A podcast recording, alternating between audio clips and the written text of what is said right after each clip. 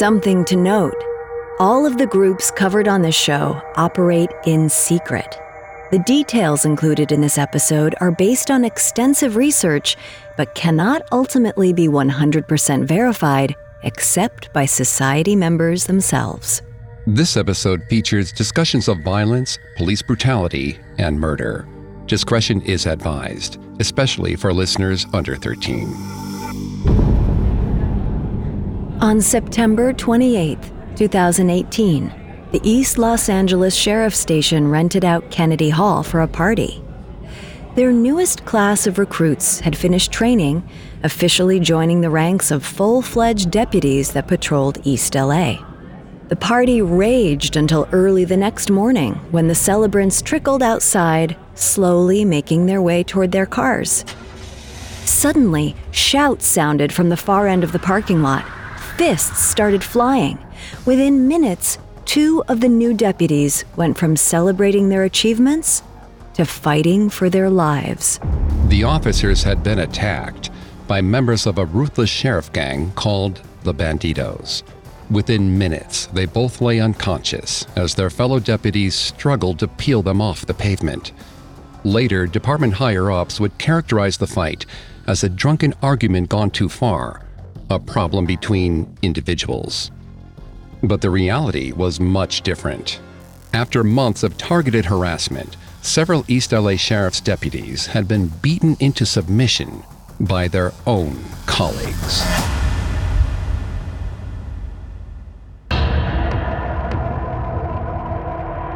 Hi, I'm Kate Leonard. I'm Greg Polcyn. And this is our final crossover episode of Secret Societies and Kingpins, both Spotify originals from Parcast. For the past four weeks, we've been taking you through a deep dive into the deputy gangs hidden within the Los Angeles Sheriff's Department. Today, we close out the series with the East Los Angeles Banditos, for nearly a decade, the Banditos have allegedly run the East LA Sheriff's substation, operating the department like a criminal gang. Former deputies have described a culture of intimidation, retaliation, and fear. This week, we'll discuss the violent 2018 incident that brought the Banditos to light. We'll dive into the current legal battle over the gang, and we'll predict what it could mean for the future of the LA Sheriff's Department and policing nationwide.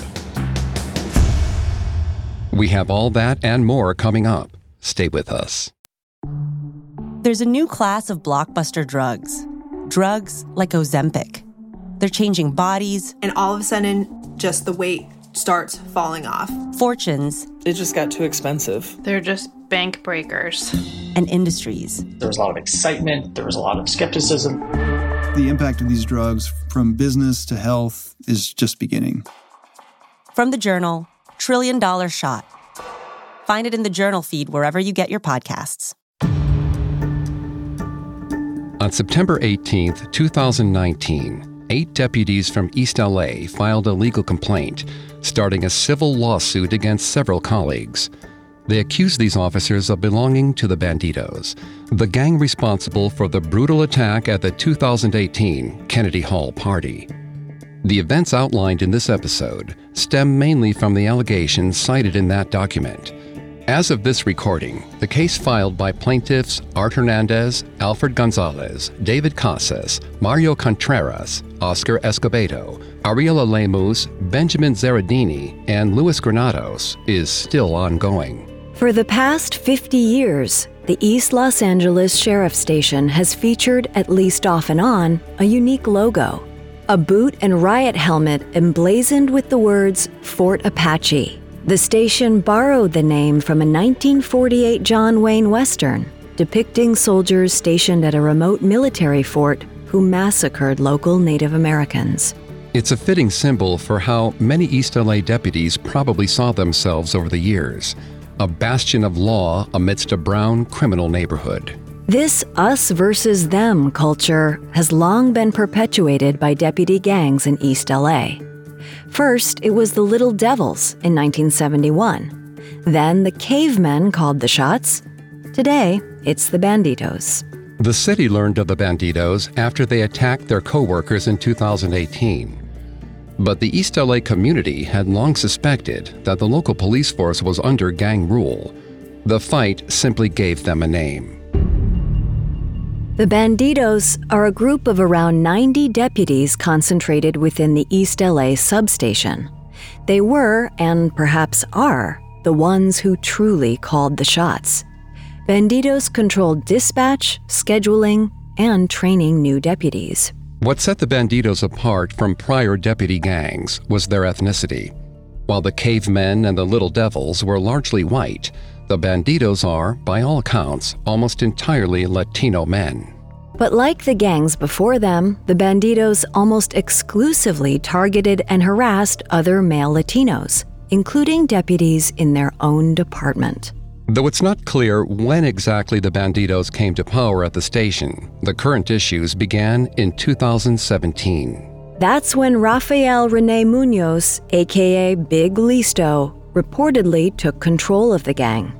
By all accounts, Big Listo shouldn't have been at the East LA station at all. The department previously fired him for domestic violence, but later rehired him as a training officer. According to the 2019 civil lawsuit, the Banditos became bolder and more aggressive under Big Listo. As a training officer, Big Listo hand-picked prospects to groom for membership and terrorized deputies who didn't join. He also ramped up unlawful policing procedures. The Banditos enforced illegal arrest quotas, pressuring deputies to aggressively over police the neighborhood. To meet these quotas, deputies were encouraged to stop civilians without probable cause, a violation of their constitutional rights. To make charges stick, gang members instructed deputies to find evidence of a crime after the fact. And if there was none, to plant it. And because the gang ran the station, there was no accountability at all. For example, the 2019 lawsuit alleged that Big Listo once hit an elderly, undocumented immigrant with his car.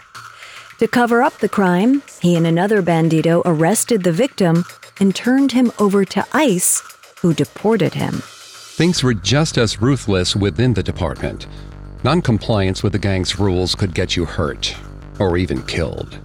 In the suit, the plaintiffs accused Big Listo and the other banditos of willfully endangering deputies they didn't like.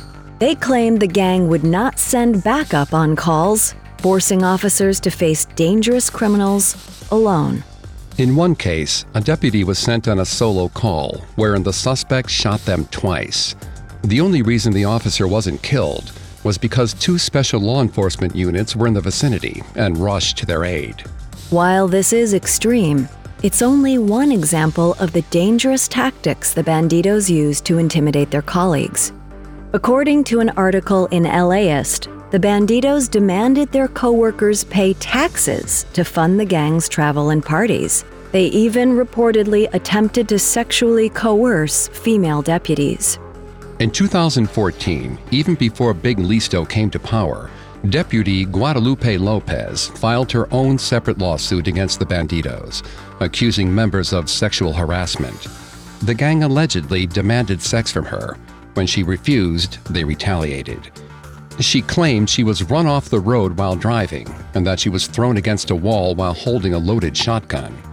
Most bizarrely, Lopez found a dead rat placed under her car, a casual reminder that snitches get stitches. Los Angeles County settled with Deputy Lopez for $1.5 million. The Banditos were unfazed. By that point, their gang had unchecked power. Being a bandito meant being protected. It was the ultimate carte blanche.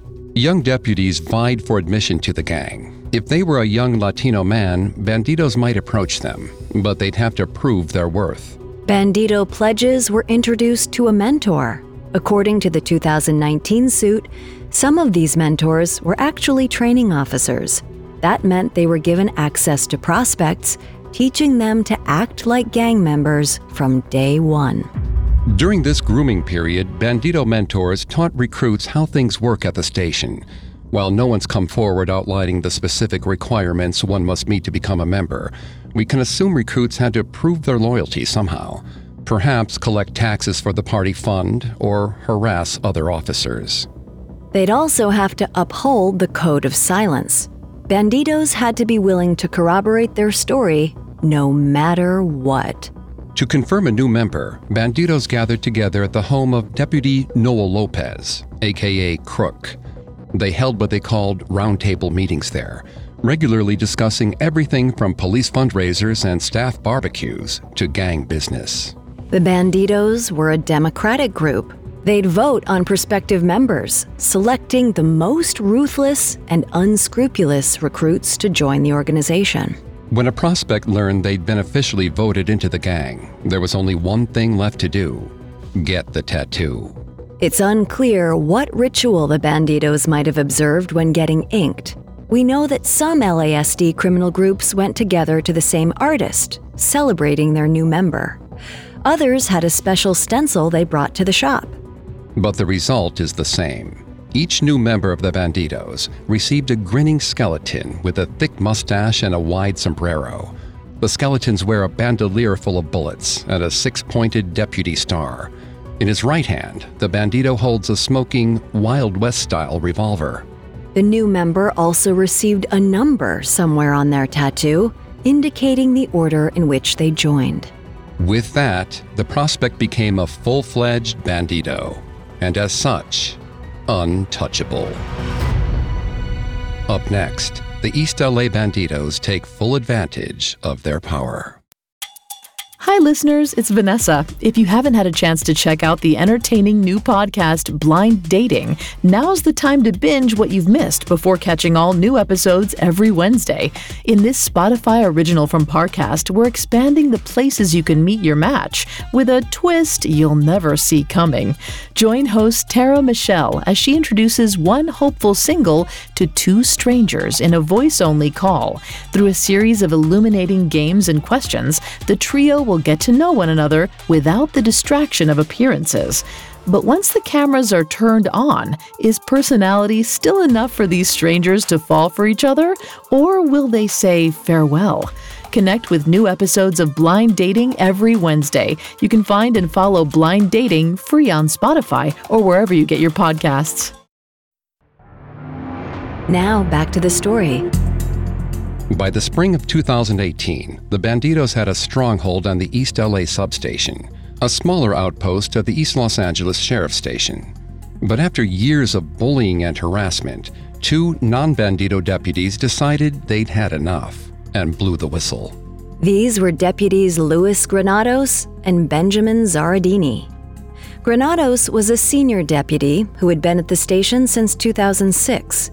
The Banditos disliked him but being a former Marine, they seemed afraid to bother him.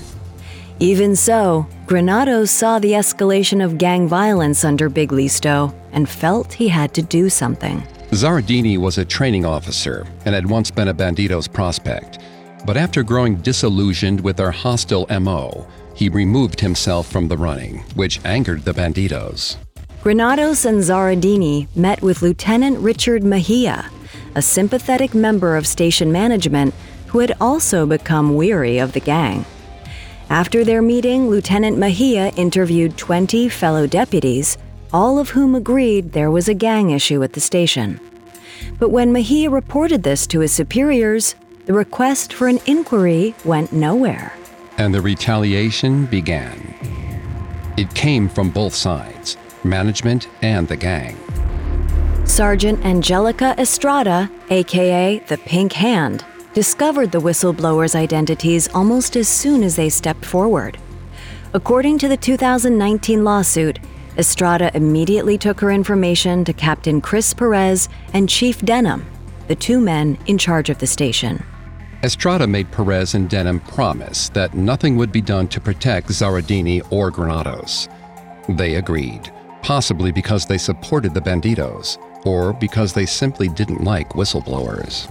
Either way, Granados was soon denied a promotion he'd earned, and Zaradini lost his position as a training officer. The Banditos made an example of these whistleblowers. They were seemingly masters of intimidation. But in the wake of the complaint, They no longer seemed content with threatening non Bandito coworkers. From then on, their objective was to drive them out of the station. Over the next six months, they overloaded non banditos with calls. They stopped sending out backup and created an openly hostile environment within the station.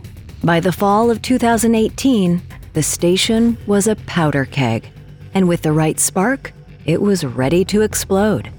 One of the banditos' frequent victims during this time was Deputy Alfred Gonzalez, a relatively new addition to their station. Gonzalez alleged that the banditos targeted him, especially the gang's leaders, Rafael Munoz, aka Big Listo, along with Gregory Rodriguez, aka G Rod, and David Silverio, aka Silver.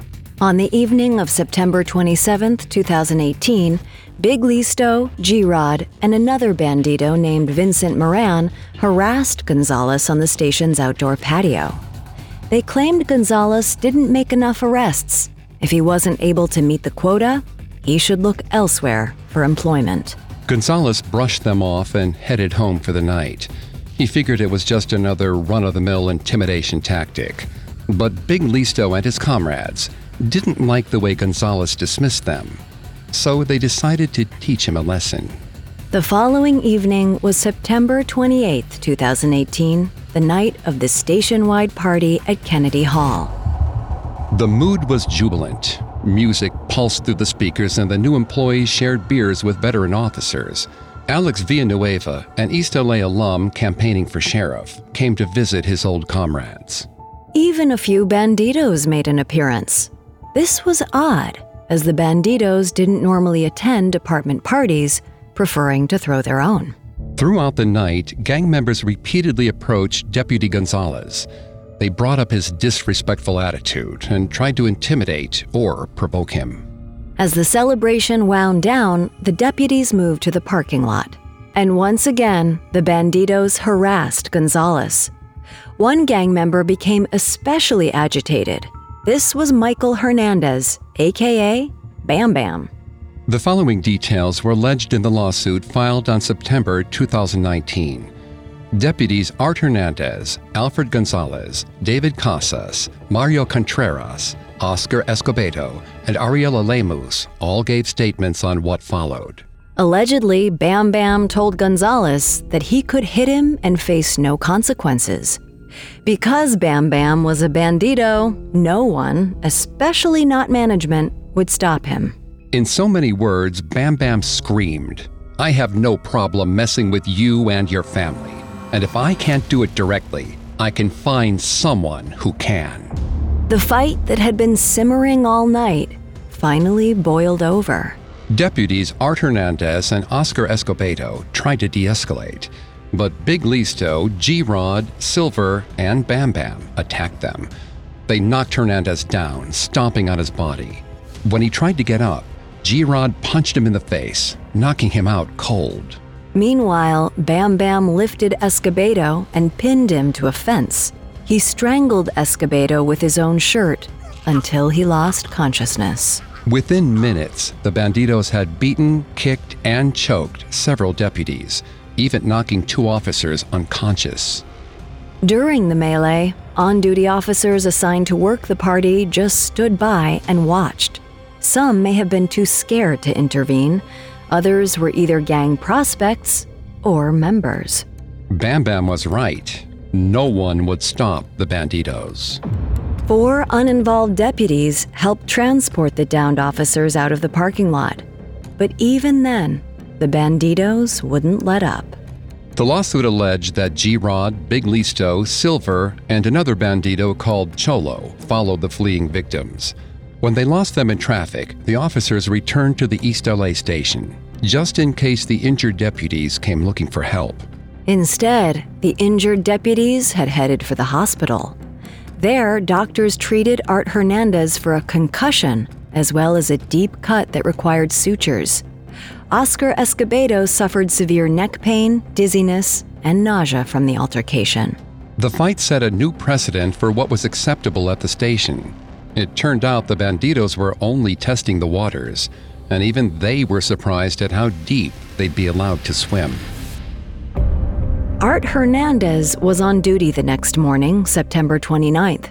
By the time he arrived at the station, the banditos were already working on a cover up. Hernandez said a lieutenant asked him to lie in his statement about the fight.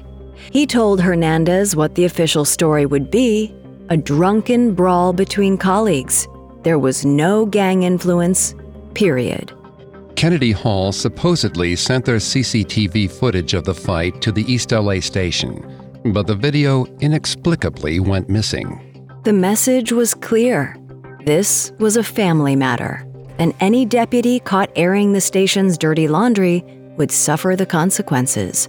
It seemed as if the banditos had completed their takeover of East LA. Even a brutal attack on their co-workers wasn't enough for higher ups in the sheriff's department to take action. Not yet, at least.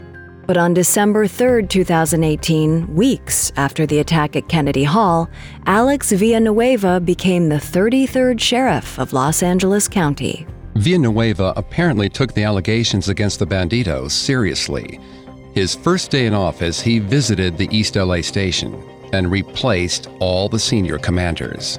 This included Captain Chris Perez and Chief Denham, the two who punished Granados and Zaradini for whistleblowing. Villanueva also placed Big Listo, G-Rod, Silver, and Bam Bam on paid leave pending investigation. As the saying goes, there was a new sheriff in town. It seemed like accountability had finally come to East LA. At least, that's what it looked like at first. The reality would be very, very different. The Sheriff Department's Internal Criminal Investigation Bureau interviewed deputies to get to the bottom of the fight. However, at Villanueva's request, they only looked into individual deputies' actions, not the gang as a whole. Between September 28, 2018 and June 14, 2019, the Bureau attempted to interview 73 witnesses to the fight at the party. Of those, only 43 submitted to questioning. Additionally, the detectives did not focus on the banditos, even when the deputies themselves brought up the gang. They merely followed Sheriff Villanueva's mandate, zeroing in on the individual bad actors. It seemed like no one had an interest in addressing the root problem, meaning the banditos were far from being weeded out. Up next, a glimmer of hope that could lead to a day of reckoning. Now back to the story. In December 2018, the new LA County Sheriff Alex Villanueva seemed genuinely interested in investigating the Kennedy Hall fight that had taken place that September, but it had been a ruse. Villanueva did little more than shuffle around management, claiming in a press conference that the station's problems came from, quote, a leadership team that fell asleep at the switch. In June 2019, Villanueva announced a new policy banning in office cliques from violating the rights of citizens and other deputies. While he claimed he couldn't ban matching tattoos, he discouraged deputies from getting them and said, If they have the options, I would recommend they get rid of them. He also stated that he transferred 36 problematic deputies out of East LA. But to many, this sounded like a lot of talk with minimal action. The policy curtailing violent cliques didn't have any specific language on gangs, and its loopholes were a mile wide. It also appeared to keep the burden of proof on the victims to show that their tormentors were part of an organized violent group. And if Kennedy Hall wasn't seen as gang activity, what would be? What was to stop Villanueva from directing all investigations to focus on individuals rather than criminal conspiracies? Finally, the issue of the 36 transfers. While it appeared that Villanueva was targeting and removing banditos, that's not the whole story. According to Captain Ernie Chavez, the commander Villanueva placed in East LA, many of the departures were voluntary. Some people got promotions, and some simply wanted to work at a different station. And as far as we can tell, Big Listo, Silver, G Rod, and Bam Bam, the accused instigators of the fight, haven't been fired. The last mention of their status is from a September 2019 LAist article, which asserts they are all on paid leave. The deputies injured at the party realized that with Villanueva at the helm, justice, or even accountability, seemed like a pipe dream. So on September 18, 2019, they filed their complaint against LA County. In addition to asking for damages, the document sought an explanation for Sheriff Villanueva's actions in the aftermath of the fight. The lawsuit also pointed out some incriminating alliances from Villanueva's past. Before he was sheriff, he was Lieutenant Alex Villanueva of the East Los Angeles substation. He had been the training officer for Big Listo. The Bandito boss reportedly claimed that his friendship with Villanueva would protect him from any lawsuit. And Villanueva's reluctance to address the Bandito problem seemingly confirmed Big Listo's claim. Villanueva has since referred to this gang violence as run of the mill hazing gotten out of hand. He's also chalked it up to rivalry between veteran deputies and new recruits. Ray Leyva, former undersheriff to Villanueva, has also revealed a startling connection between his boss and the Banditos. Leyva claims that sometime in 2019, after the Kennedy Hall fight, Villanueva paid an undisclosed sum to G Rod, one of the accused instigators. The lawsuit alleged that Villanueva was actually rewarding G Rod for his role in the fight. We can't say with certainty whether that's true, but it wouldn't be the first time that Villanueva's rewarded known LASD gang members. After Leyva, he promoted Timothy Murakami to undersheriff. Murakami was an inked member of the Cavemen, the gang in East LA that preceded the Banditos. Villanueva also promoted Larry Del Meza to his chief of staff. Allegedly, Del Meza was a Lennox Reaper who recently underwent laser removal for his tattoo. Far from being the anti corruption sheriff, it appears Villanueva had a standing tolerance, perhaps even a fondness, for LASD gangs. It was obvious that Villanueva hamstrung the internal investigation, which declined to focus on the banditos. His public comments were telling. He gave the impression that he barely believed the gang existed, and he certainly didn't think it was a problem. The deputies filed their civil suit in September 2019 because they expected no justice from the system. And they were right. On February 6, 2020, Jackie Lacey, the district attorney of Los Angeles declined to press charges for the fight. Though the civil suit was still ongoing, it felt like the Banditos had already won. While the plaintiffs may eventually win a settlement, their attackers would face no disciplinary action. And in East LA, the Banditos still called the shots. It's important to note that for much of this episode, we've been focusing on the East LA Banditos and their relationship to other deputies in their station. To be fully transparent, this is because most of the information we have on the Banditos is about the Kennedy Hall fight and the 2019 civil case filed against them. But that's not to say the East LA Banditos don't target members of their community the same way they do their coworkers. There are two reasons why we might not hear about it. First, people might not report deputy gang encounters out of fear. Second, citizens who experience police brutality may not know their aggressor was a bandito. However, two ongoing cases highlight what we do know about the banditos' activities outside the station. These incidents prove that the internal issue of the banditos is very much felt by the wider East LA community. On August 12, 2018, 21 year old Anthony Vargas walked home from a party and entered the courtyard at the Nueva Maravilla housing complex in East LA. Unbeknownst to him, East LA Sheriff's deputies had reported to the complex at the same time to investigate a robbery. Deputies Nicholas Perez and Jonathan Rojas claimed they approached Vargas and a fight broke out. They said that the young man produced a gun and that they had to shoot him to protect themselves. A lawsuit filed by the Vargas family alleged that both deputies Perez and Rojas belonged to the Banditos. Perez was a prospect at the time, but he became a full fledged gang member after shooting Vargas.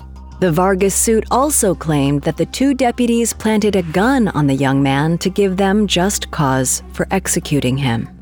According to Vargas's autopsy, he was shot 13 times in the back. The following year, on December 16, 2019, Perez was involved in another shooting. This time, the Sheriff Department's official story was that Perez approached 25 year old Jorge Serrano Jr. while he was walking down the street. The LASD claimed that Serrano pulled a gun and that Perez shot him in self defense. But according to Serrano's father, who filed his own lawsuit against the department, Serrano was unarmed. He ran for a block, then got on his knees with his hands up.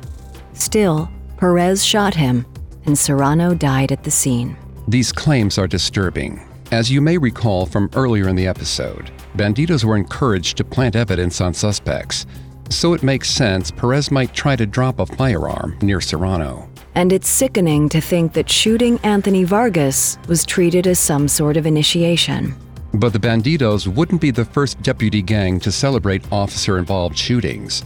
The Lynwood Vikings received special tattoos celebrating such incidents, and the Jump Out Boys wrote into their code that members would gain respect after a gunfight. Both Vargas and Serrano were Latino, but their cases and their extrajudicial killings may sound familiar to anyone following the national movement against police brutality.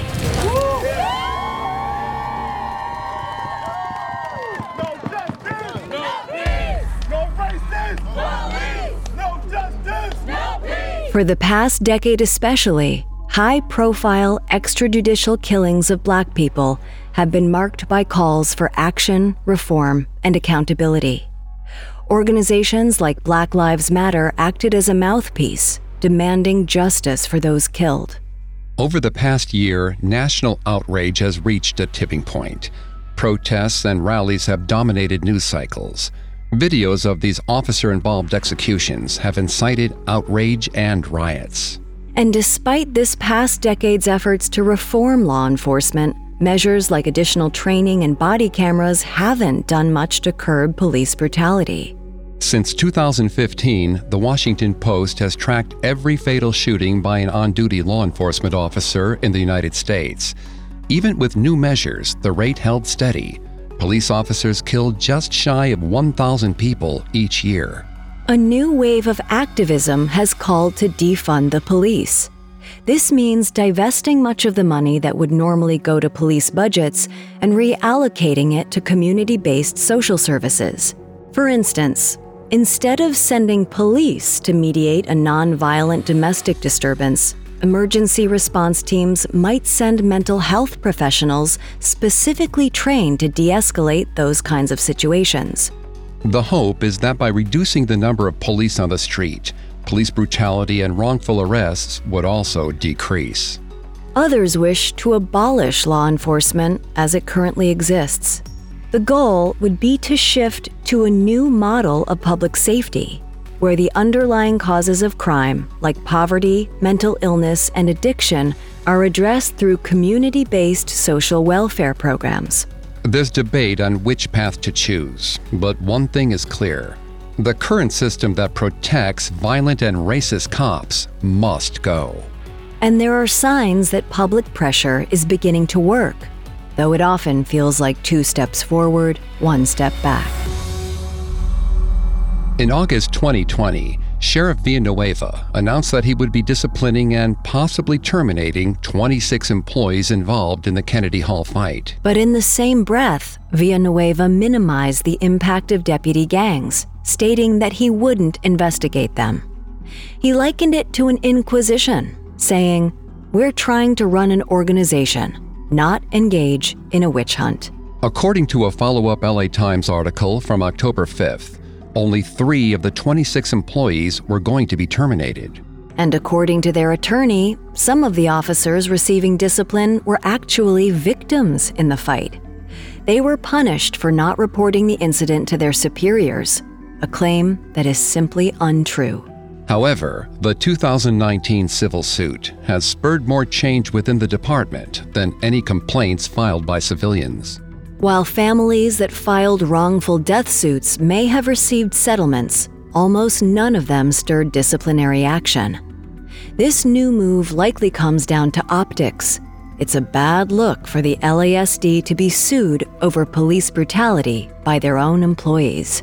The move to terminate some of the offending deputies, after two years of the LASD dragging their feet, is certainly due to public pressure.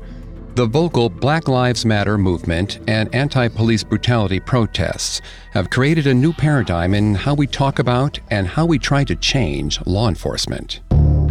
On September 17, 2020, the LA County Citizens Oversight Committee called on Sheriff Alex Villanueva to resign.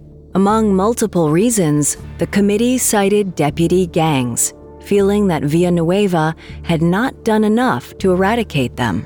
On October 26th, the LA County Board of Supervisors indicated they're ready to impeach Sheriff Villanueva. They're currently discussing a motion to study how they might remove the sheriff. As it's an elected position, it may even take a change to the California state constitution.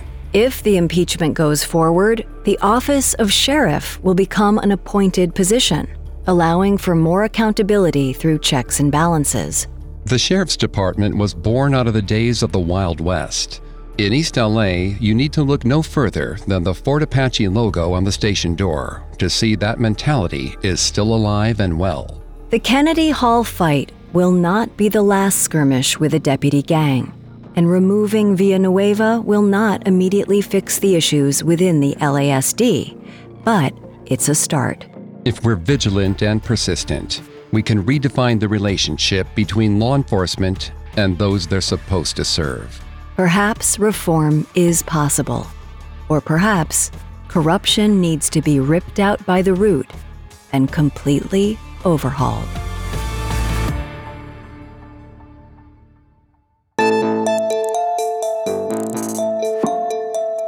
Thanks again for tuning into this special five part crossover series between Kingpins and Secret Societies. For more information on the East Los Angeles Banditos, amongst the many sources we used, we found Celeste Fremon's articles from Witness LA extremely helpful to our research. To see the full list of sources used in this series, please visit parcast.com. You can find all episodes of Secret Societies and all other Spotify originals from Parcast for free on Spotify. We'll see you next time. Kingpins and Secret Societies are Spotify originals from Parcast. Executive producers include Max and Ron Cutler, sound design by Russell Nash, with production assistance by Ron Shapiro, Carly Madden, and Travis Clark. This episode was written by Molly Quinlan with writing assistance by Ali Wicker, fact checking by Haley Milliken, and research by Julian Boireau, Brad Klein, and Brian Petrus. This episode stars Greg Polcyn and Kate Leonard.